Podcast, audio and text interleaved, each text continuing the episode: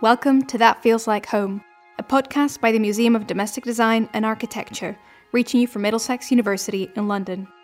I'm Ana Baeza Ruiz, and I'm hosting this third series to look afresh at what home is and what it means. Previously, we've looked at home from a wide range of perspectives, including in Series 2, share experiences of home during the pandemic. This season, we'll be in conversation with academics and activists who have moved beyond traditional ideas of home as a place of safety, privacy, and care. Each episode will propose alternative readings of home from its engagements with histories of empire, the politics of micro living under neoliberalism, home as a queer space, or the changing meanings of home for people who cross borders. As always, we draw inspiration from our collections and the stories missing in them to rethink the past through the lens of the present.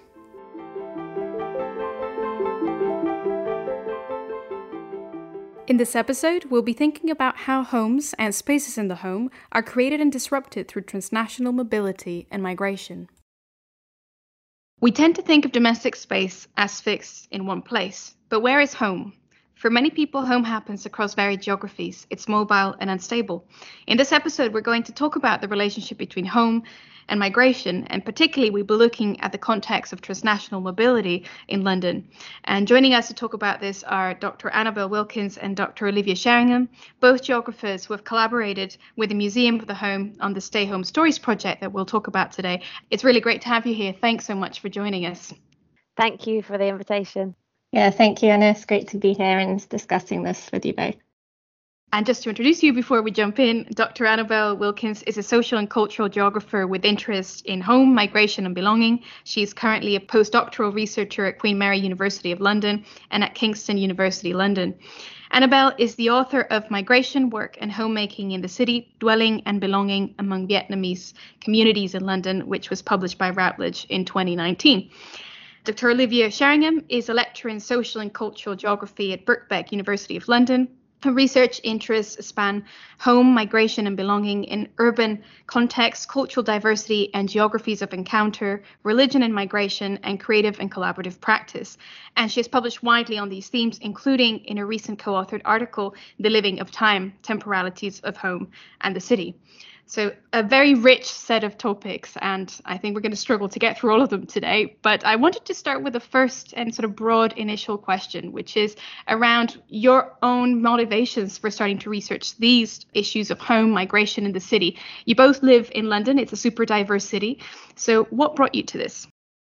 I moved to London actually when I started my PhD, and I originally came from a quite rural coastal town in the southwest of England. So, it was a real completely different experience for me moving to London and I think even just being here, experiencing what it's like to live alongside and as part of so many different communities and was a really important part of my research to actually experience being in this place and learn about all the different histories of migration, the different reasons people have arrived and settled in the city and are still continuing to do so, and the kinds of challenges that they faced um, along the way. So I think it's given me a real sense of that rich history of migration, and I've definitely brought that into my work. Like Annabel, I've come from a place that is much less urban and much less diverse. So living in London and sort of living alongside such diversity has always been something that's motivated and inspired me. But my interest in home, particularly, stems from an interest more in migration and people's migrants relationships. I did my PhD research was working with Brazilian migrants. I'm very much interested in people's connections with homes back in Brazil and these ideas of connections with multiple homes, these transnational connections. And from that, I became interested more about questions of belonging and it was only sort of later that I started thinking about the work that we're going to talk about today, of thinking about a more expanded idea of home and how that very much relates to this idea of belonging or not belonging in the city.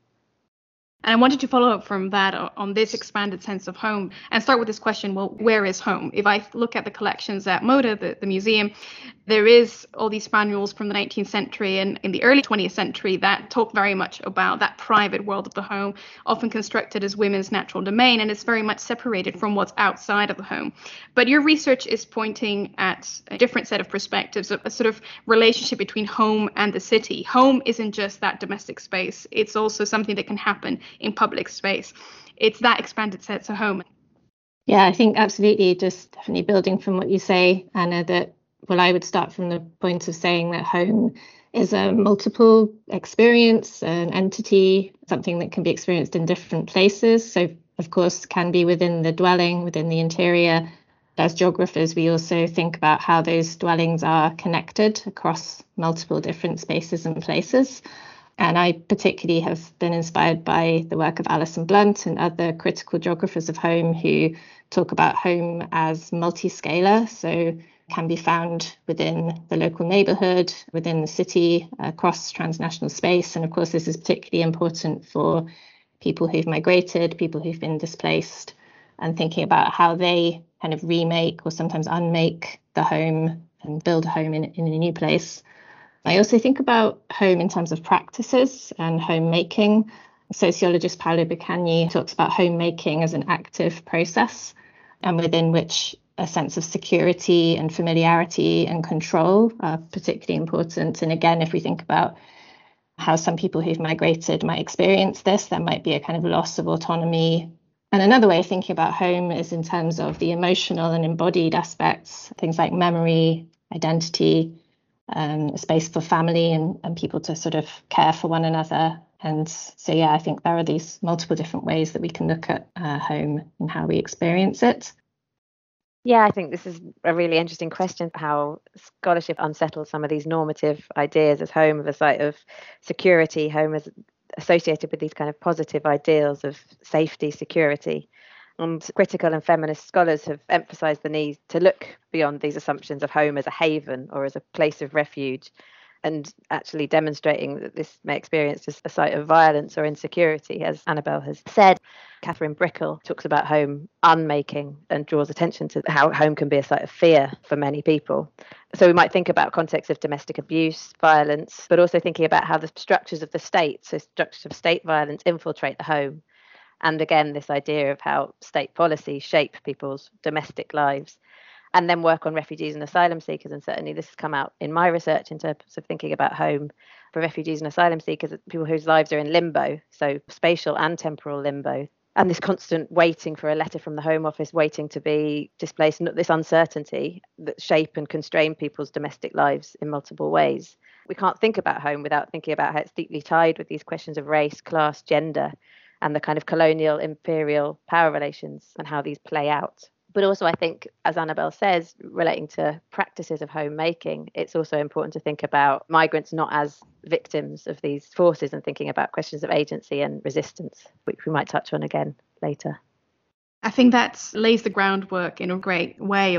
It leads me to another question, which is how far do you think the meanings of home and family life are still dominated by domestic experiences that are associated with white British households? You both mentioned the importance of thinking about race, thinking about gender, and your work looks at that. How are your projects shifting the terms in which we can talk about home? I think this question is really interesting in terms of thinking about how migration and the experiences of migrants shift and unsettle migrants sort of very broadly thought about how these shift and unsettle our ideas of what home means beyond these sort of normative ideals of the white household. As we've touched on, urban scholars have drawn attention to the role of migrants in city making.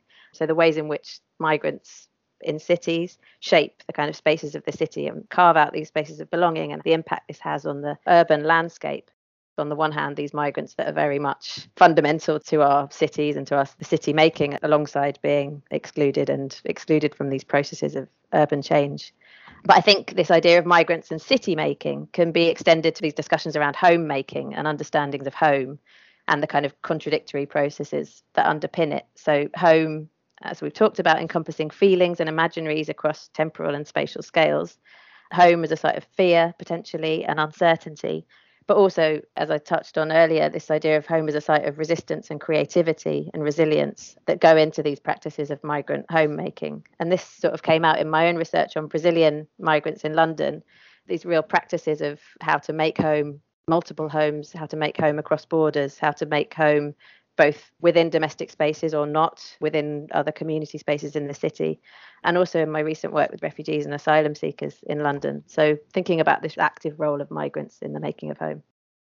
I think my work builds on the work of the scholars that we've been discussing in terms of homemaking and city making and not sort of separating out home and mobility, but looking at them as intertwined and also not assuming that home is the place or the dwelling is the place where people might feel that sense of belonging. And in my PhD research, I was exploring these kinds of questions with Vietnamese people and communities in East London, and they'd arrived in London for very diverse reasons. So, some people who'd arrived as refugees in the 1970s and 80s, and other people who'd arrived much more recently. So, I was looking at how they experienced home, but also these connections between home and work, home in the city, and how people's everyday experiences of the city really shaped what they thought of as home. And I think this is how perhaps we can challenge some of these normative assumptions that are often coming from global north academia, Western academia, is really important to think about how literally how the idea of home is translated in, in different languages and different cultures. So I was learning about the meanings of home in the Vietnamese language and Vietnamese culture and this idea of the original homeland or the ancestral homeland that was very important to some people and could be quite different from the home that they experience in the present, but was a really important part of their own sense of perhaps a longer term home or a more profound sense of home where their family and roots were, as well as where they were right now.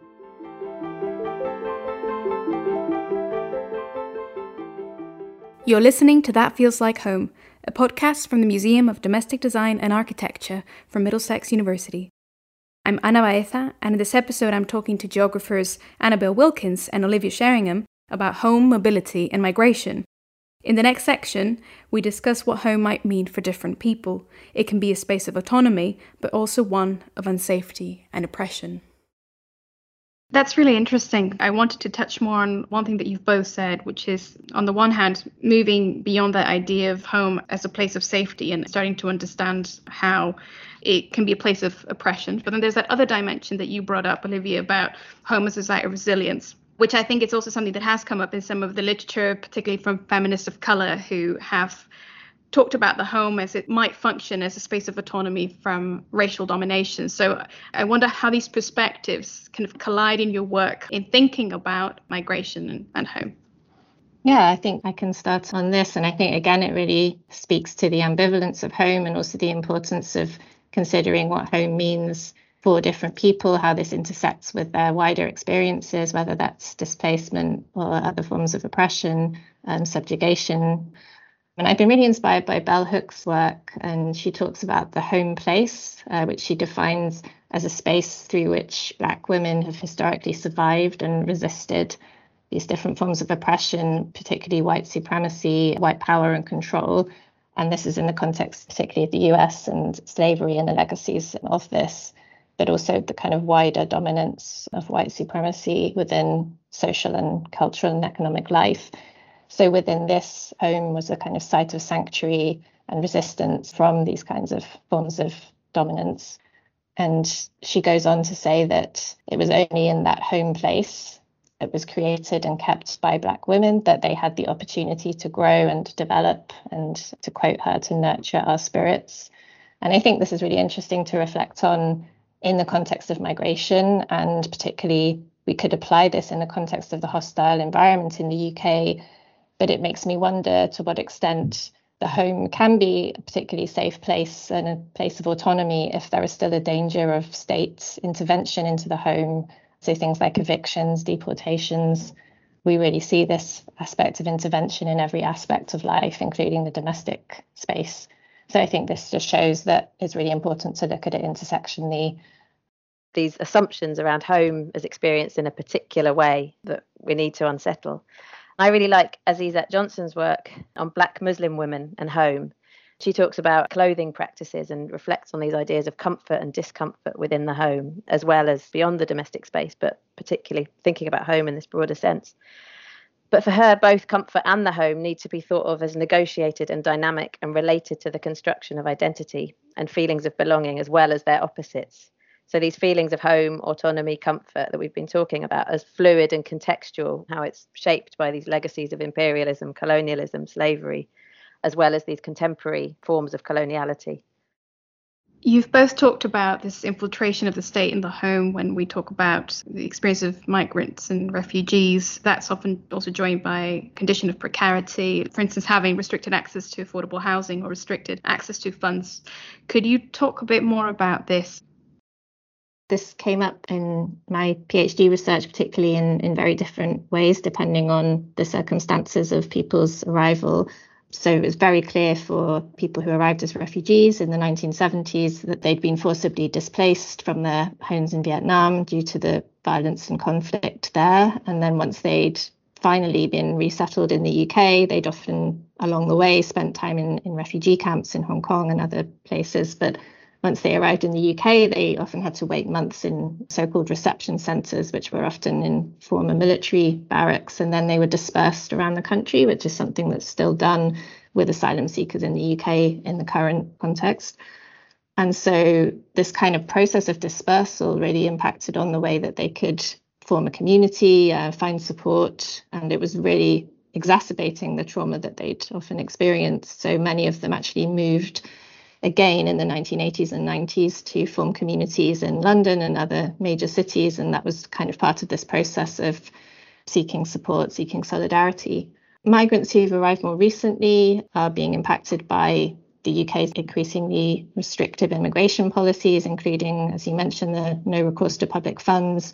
Several people that I'd met who wanted to stay in the UK were finding that it was increasingly difficult because the UK had abolished the post study work visa at the time, so they didn't really have any sense of certainty as to how long they could stay. So things like having very transient housing, rented housing, not being able to decorate or furnish the home in the way that you would ideally want to, but also this broader sense of precarity of not knowing where you can live or where you can establish a longer term uh, home. I want to link that to just another question, which is about the public portrayal of those temporary accommodation or housing states, which in the media more often than not tend to be presented as unhomely, as alienating, and seen to be lacking security, community belonging. How do you see these media representations I think that's a really important question the relationship between these media representations and then how the kind of policies that then become related to that. And I think this sort of tendency comes out in this to separate the physical dwelling with experiences and emotions and practices of home. So, in the context of housing estates, as you mentioned, particularly in the UK context, these have been widely portrayed as unhomely, as you say and then this notion that emerged of sink estates. And I think this was a speech that was made by Tony Blair at the Aylesbury estate in South London in the 90s. But then it, this became, and it's still used as this kind of framework to justify social housing policies that marginalise and displace people. How the power of this rhetoric has been to associate these forms of housing as associated with decay, become used to justify these acts of dehumanizing and marginalizing people that live in them as somehow kind of apart from society. And I think this is where sort of scholars of home remind us of thinking about these dwellings through the lens of home and all that that implies. Home is relational, home is about emotions, memories, community. We need to think about this through a broader understanding of home, a more complex and nuanced understanding that sort of challenges the simplistic and damaging narratives of the media. And it, just to mention this brilliant film by Andrea Luka Zimmerman about the Haggerston estate in Hackney, the film's called Estate a Reverie, and it kind of tells multiple stories of the estate and its residents in the seven year period in between the decision to pull it down when this was announced and then when residents were finally rehoused. And the film just provides this really powerful counter to some of these narratives surrounding sink estates and the people that dwell in them. It's a kind of reverie, sort of dreamlike portrayal that captures these multiple layers that we've talked about temporally and spatially that encompass the home, but also the injustices of the housing system alongside processes of structural racism and austerity, but without painting the people as victims.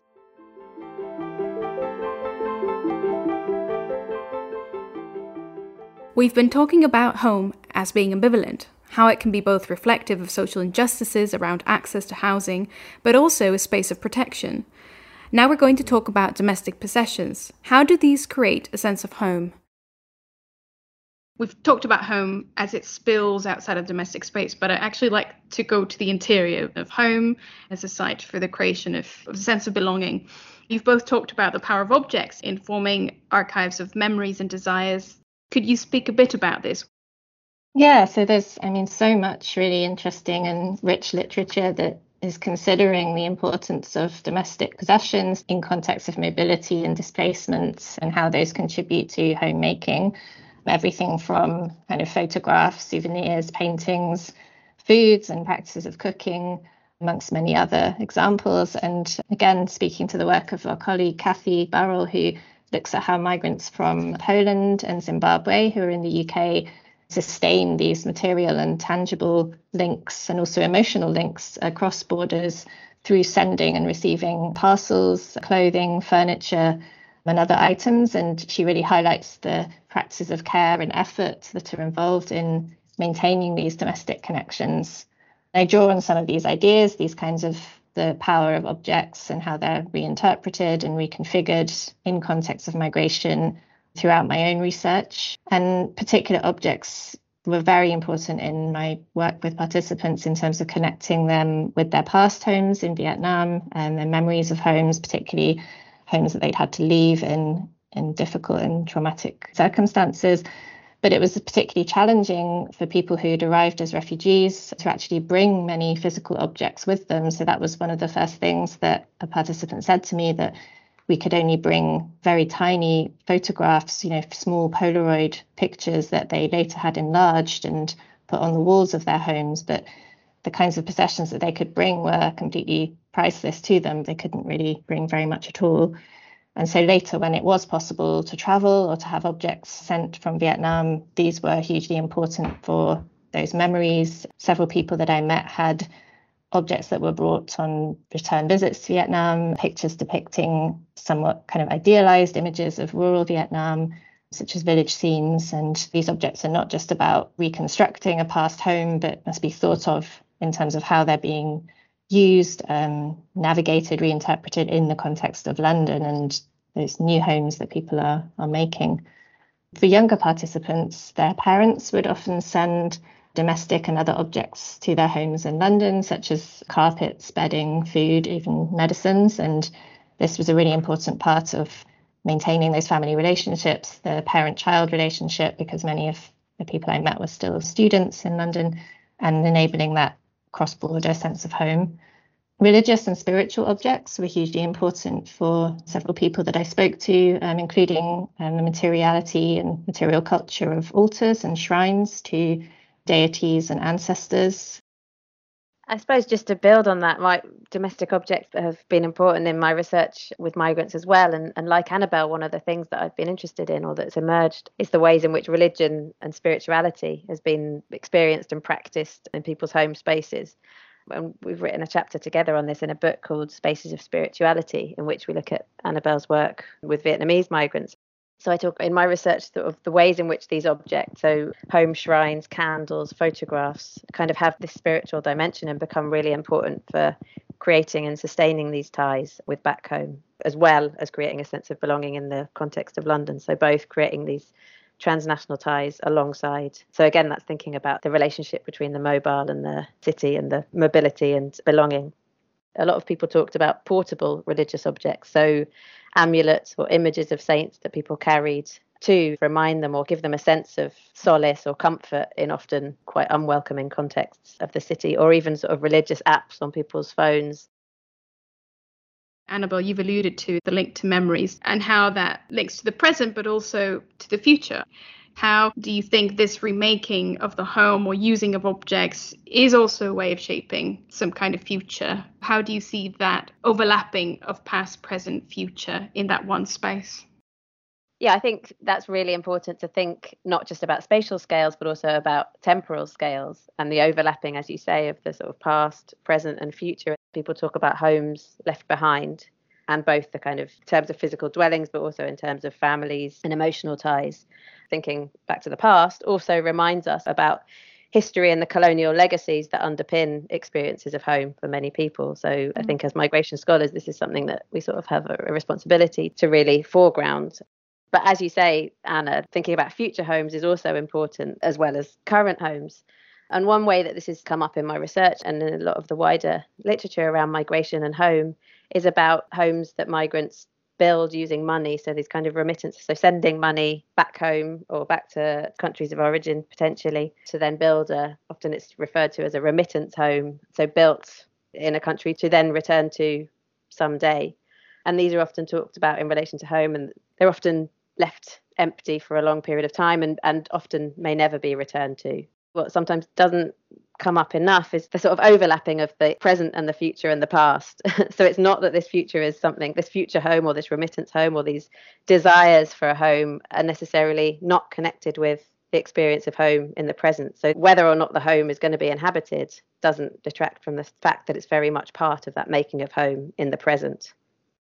We can also talk about temporalities of home and mobility over the longer chronology, so over the life course and Megha Amrith has done a lot of work on this. So, in terms of aging and migration and how migrants' relationships with home change, not only just because of the passage of time, but because of significant family events such as births, marriages, deaths. And in her interviews, I think it shows that, you know, migrants who may once have planned to return to their original home or country of departure, the various things that happen along the way in life that mean that those plans may get derailed or put on hold indefinitely. And I think that really speaks to what you were saying, Olivia, about these different forms of waiting and how those are really carried through everyday life.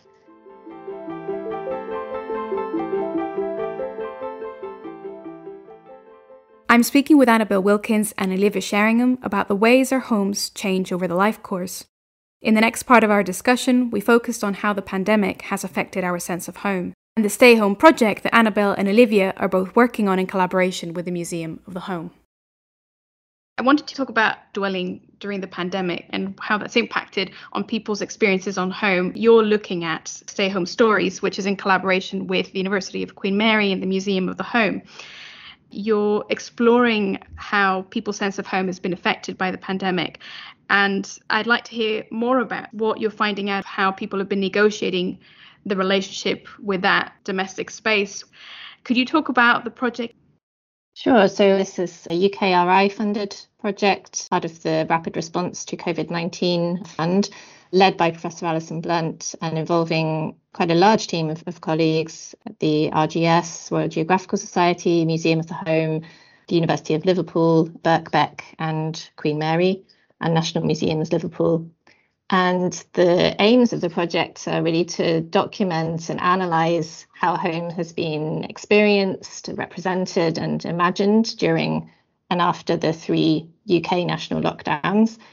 Part of the project is to extend creative and curatorial uh, museum based work that documents people's experiences of home during the pandemic, and also to understand how practices and meanings of home have changed during and after lockdown particularly for people with histories of migration, other minoritized and marginalized groups, and people of faith, and also children and young people.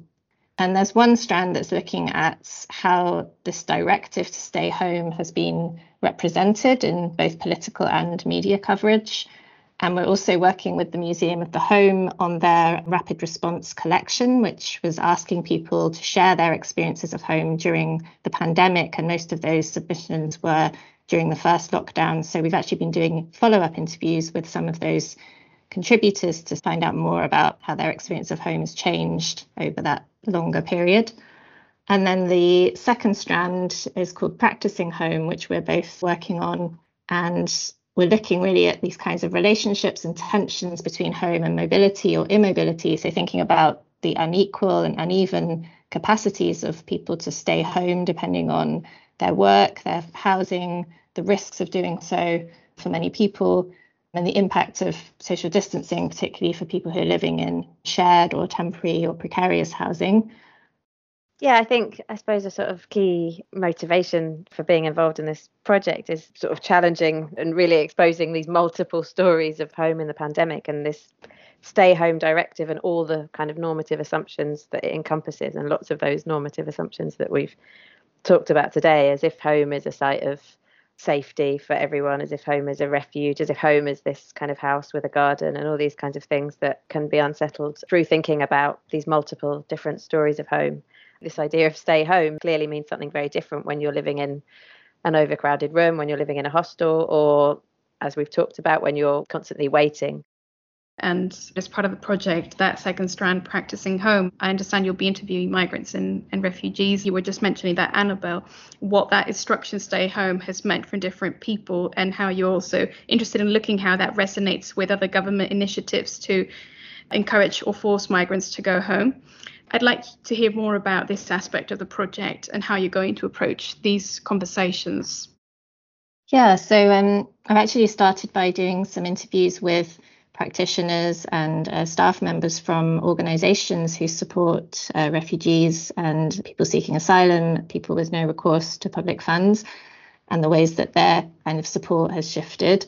And one of the things that has come out sort of repeatedly is that when the first lockdown started, there was this sudden shock, and you know organisations were responding as quickly as they could, but this was particularly impacting on people who are perhaps not even in the asylum system or they may have had their initial application refused and so they rely on perhaps often informal forms of support. So they may have been you know sofa surfing or having some shelter with a friend or, or relative but then when the lockdown started sometimes people felt that they couldn't keep providing that you know it wasn't safe to provide that so they lost their temporary home in that way and also people who had been housed in temporary accommodations such as hotels, which were used quite a lot to house people seeking asylum and also people experiencing homelessness. And one way, of course, we can see that that was a positive thing that they were being provided with housing, but actually, this often entailed a huge loss of autonomy. And particularly for people seeking asylum, they didn't know when they might be moved or dispersed. They were often waiting months and months longer for any decision on their case. And I think that well, many of the interviews with community researchers have really drawn out the challenges faced by people from different minoritized groups and migration backgrounds in terms of trying to social distance or isolate and stay home when your home is precarious or transient or just not conducive to that kind of isolation. And I think a lot of the government guidance really overlooked how difficult that would be for people, whether or not that's because they have to go out to work or they are key workers or even people who worked sort of on the so-called front line were often worried about bringing the virus home to their families. So we can't really separate out this kind of home and wider city or wider community and the, the really huge challenges that people have faced in different ways. I think another thing that's really come out in our research is that this directive to stay home and all the assumptions surrounding it how can you stay home and stay safe in these overcrowded conditions or if you do actually need to go out to work but also I think it overlooks the multi-scalarity of home and the wider networks of care that are so important to the sense of home for so many people. So thinking about religious spaces, thinking about visiting the Red Cross once a week, which people might do, taking part in language classes, community groups, all these things that are no longer available or that have shifted online, but then that opens up these questions of digital inequalities and uneven access to these forms of support. It's still early days, but I wondered if you're thinking this research might in the future inform the policy to address precisely the kind of inequalities that you're outlining, or what sort of impact do you envision for the project? So we are um, developing policy toolkits and reports um, based on the work that's going on in both London and Liverpool, and obviously a very different kind of urban context and regional context there. But particularly hope that it might support the work that these organisations are doing to support migrants and refugees, and the kind of perhaps recommendations or practices, best practices that we can share of what organisations have already been doing but I think what's really important is that we really connect it with these underlying structural inequalities. And there have already been organizations bringing reports out about the importance of housing and housing inequalities and how that's disproportionately affected particular communities, um, minoritized ethnic communities, and others in London and elsewhere. We're also going to be doing a toolkit for religious and interfaith organizations and leaders who've been supporting different faith practices and we're also just trying to bring these experiences and testimonies to as wide an audience as possible. So we have a lot of content on our website, the Stay Home Stories website, and we're also producing podcasts and films kind of involving participants and community researchers throughout as much as possible. So, yeah, trying to bring that to a wider audience beyond the kind of academic papers that we'll be publishing.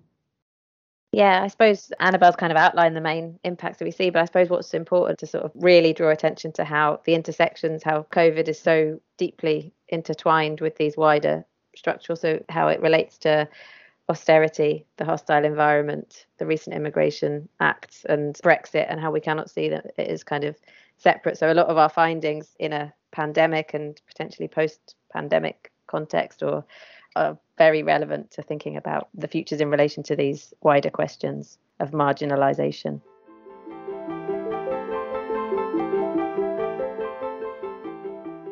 You're listening to That Feels Like Home, a podcast from the Museum of Domestic Design and Architecture, reaching you from Middlesex University. In the final part of this discussion, we move on to thinking about how ideas of home and the nation have been mobilised and to what effects. As we've said, London is a super diverse city, and this might serve as a foil to a more nationalist focus. But there is still a way in which the home and the domestic are often used to mobilize also an idea of the nation as a homeland. So there's a wider sense in which home is implicated in the national and in the transnational. How does this play out in your work and in the context that you're looking at? This relates really closely to the other project that I'm working on at the moment, which is called Mahomi or Making It Home, funded by Nordforsk. And this is a UK Nordic collaboration across the UK and with colleagues in Denmark and Sweden. And we're looking at migrant homemaking and also the politics of integration, and particularly through immigration policies and integration policies in those three countries and how home materializes in those policies. So, one key finding that we've been able to apply is this idea of domopolitics or home as a metaphor and the ways in which home is used to exclude particular groups who are deemed to be a threat or to not belong or to be outsiders. And we draw quite a lot on work by Walters, who coined this term domopolitics, where the national home is defined as belonging to particular groups and they are sort of seen to belong naturally and others not to belong, and how immigration enforcement and kind of checks are used to filter different groups who are deemed to be desirable or undesirable, and the kind of boundary drawing that goes on in these policies. And one of the UK examples that I've analysed for this is you may have come across in 2013, other scholars have written about this as well, but there were these vans that were driven around the UK as part of an immigration enforcement exercise where they were basically instructing undocumented migrants to go home. And I look at how home is kind of being portrayed as the country of origin or elsewhere for so called illegal migrants in this context and how it just cannot possibly be imagined that they might have built a home here in the UK and the kinds of ways in which this idea of home or settlement is reserved for particular groups who are deemed to be contributors to the economy or other kind of rhetoric around migration. I also look at the right to rent policy from the Immigration Acts of 2014 and 2016 and how this basically uses the idea of a rented home as a vehicle for settlement and therefore restricts it to particular groups of migrants who have the correct immigration status and how landlords are used to basically check their immigration status and whether they have the right to rent or not, and how this impacts on whether migrants can establish a long term home here. So I think that this idea of home in the more divisive and often political rhetoric around home is really important to bring in. And one way that we can do this is by looking at the policies themselves yeah, I think all of this, this sort of questions of homeland and this fixation with the nation, again, as we sort of touched on today, really compels us to think about these questions of colonialism and the legacies in our contemporary cities and thinking about his relationship with home. Nadine El-Enany, another Birkbeck colleague or a legal scholar at Birkbeck, she talks about Britain as a space of domestic colonialism. Yeah, thinking about these processes of racialization and marginalization, even within our kind of post imperial, post colonial Britain, how this kind of contemporary processes of coloniality and how they shape the domestic. As well as talking about belonging, we really need to think a lot about this term home as a place where you might be exiled from, or where your present isn't welcome or is not seen on equal terms, where you're treated as an outsider. So, this term unbelonging, is that something that you're using to reflect in your work? So I think here it's really important to discuss and amplify the work that is currently being done by particular diaspora, heritage, and migrant led groups, particularly in London amongst East and Southeast Asian communities. And I've been really inspired by the work of Moi Tran and others who really kind of deconstruct the archive and who has access to the archives of their own migration stories and how that can tie in with this idea of belonging or not belonging and yeah who has told these stories who has been spoken about and how people can actually be telling the stories that they want to tell in their own words and also the uh, Remember and Resist collective, who are of um, East and Southeast Asian heritage in London. And they're really exploring the impact of borders and experiences of trafficking and racial injustice and the politics of solidarity and how that connects with other current movements around racialization and um, the politics of this. And yeah, I think that I'm constantly learning from the work of these groups to sort of really question what is meant by belonging, who belongs, and in what contexts. And I know that's not always something that's easy to explore if you're asking people about home and where they belong. That's a very complex and you know sensitive question. So I think there are many different ways that we could approach that.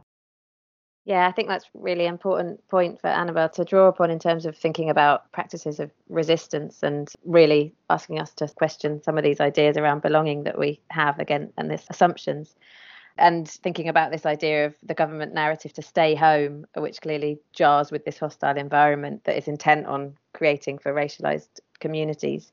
So saying that this isn't their home, that people don't belong here at the same time as telling people to stay home and stay safe. I wanted to finish asking you a question about the future. You've talked to diverse groups of people and communities. You're looking at the experiences of home and how these have shifted during the pandemic. So far, where do you see the shifts, the continuities, the differences, the commonalities? It's a complex process we've discussed, but what are you seeing from your research and what do you hope for the future? I think part of what we're doing in the Stay Home project is asking the people that we interview what they would change either about their home in the context of the pandemic or the kind of wider aspects of social life. And I think it's been a really huge learning experience to see what individuals are, are thinking about their own personal futures and and the idea of home and meanings of home and how they might shift. But I think also, as we've said throughout, drawing attention to the inequalities and uneven experiences of the pandemic and home and, and the need to sort of challenge the assumptions around it. And yeah, I think in terms of home in the city, one thing that's come out is the different ways that people have engaged with their local neighborhood and the wider city throughout lockdown and this expanded sense of home. And I think I was expecting that this would be felt as a kind of loss, perhaps a lack of the public spaces that they had once been enjoying. But I think people have often discovered new places, you know, depending on where they live in the city and how long they'd lived there. But I think we can think about the possibilities for widening our understandings of home and outdoor space. Um, but again, looking at the inequalities of access to this. So not everybody had access to outdoor space or green space. So thinking about the future city and possibilities for what we want this to look like and who is welcome within this. Yeah, I think one of the key focuses of this project and also our sort of wider research in relation to migration home and the wider geographies of that. I think for me, it's about thinking about alternative narratives that challenge these deeply unequal and uneven and top down ways of positioning and marginalizing people in relation to home. And I think it's foregrounding and exposing the injustices, but also drawing attention to alternatives and possibilities for resistance and resisting these injustices. And in terms of hopes for the future, I guess the hope is through doing this, through exposing or drawing attention to these alternatives, to thinking about more just and equal futures really drawing attention to a much more broad and intersectional ideas of home that can expose some of these possibilities. Thank you so much, Annabel and Olivia, for this really thought provoking, interesting conversation that has expanded, I think, certainly my own, and I'm sure also listeners' understandings of home. So it's been a pleasure to have you with us. I just wanted to finish with a quote from Arundhati Roy, where she talks about what lies ahead, reimagining the world, only that. And I think that's quite an important quote for us to think about how this is what we need to do. We need to reimagine the world as a better one and a more just one. I think that's a great note to end on. Thank you. Thank you so much, Anna. It's been really great to talk to you today, and thank you for inviting us to be part of this podcast.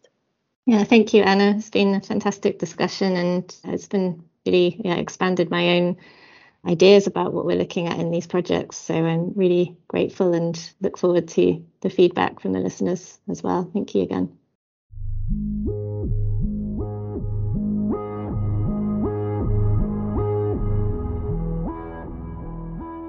Thank you for listening, and special huge thanks to my guests for this episode, Annabel Wilkins and Olivia Sheringham, for joining us to talk about home as a mobile experience, as something relational and changing. In the rest of the series, we'll continue to assess traditional ideas of home and venture into other critical readings of home space. Don't miss our next episode with Mel Nowicki and Ella Harris, which will deal with the ways in which precarity and housing policies have challenged the possibilities for making home for many people. For more information about this episode, show notes, and reading lists, please visit our website www.moda.mdx.ac.uk. You can also find a link to the survey in our show notes, and we'd love to hear from you, so please tell us what you think and add your comments on Instagram at Moda Museum. If you enjoyed the podcast, please also leave us a review wherever you listen to your podcast.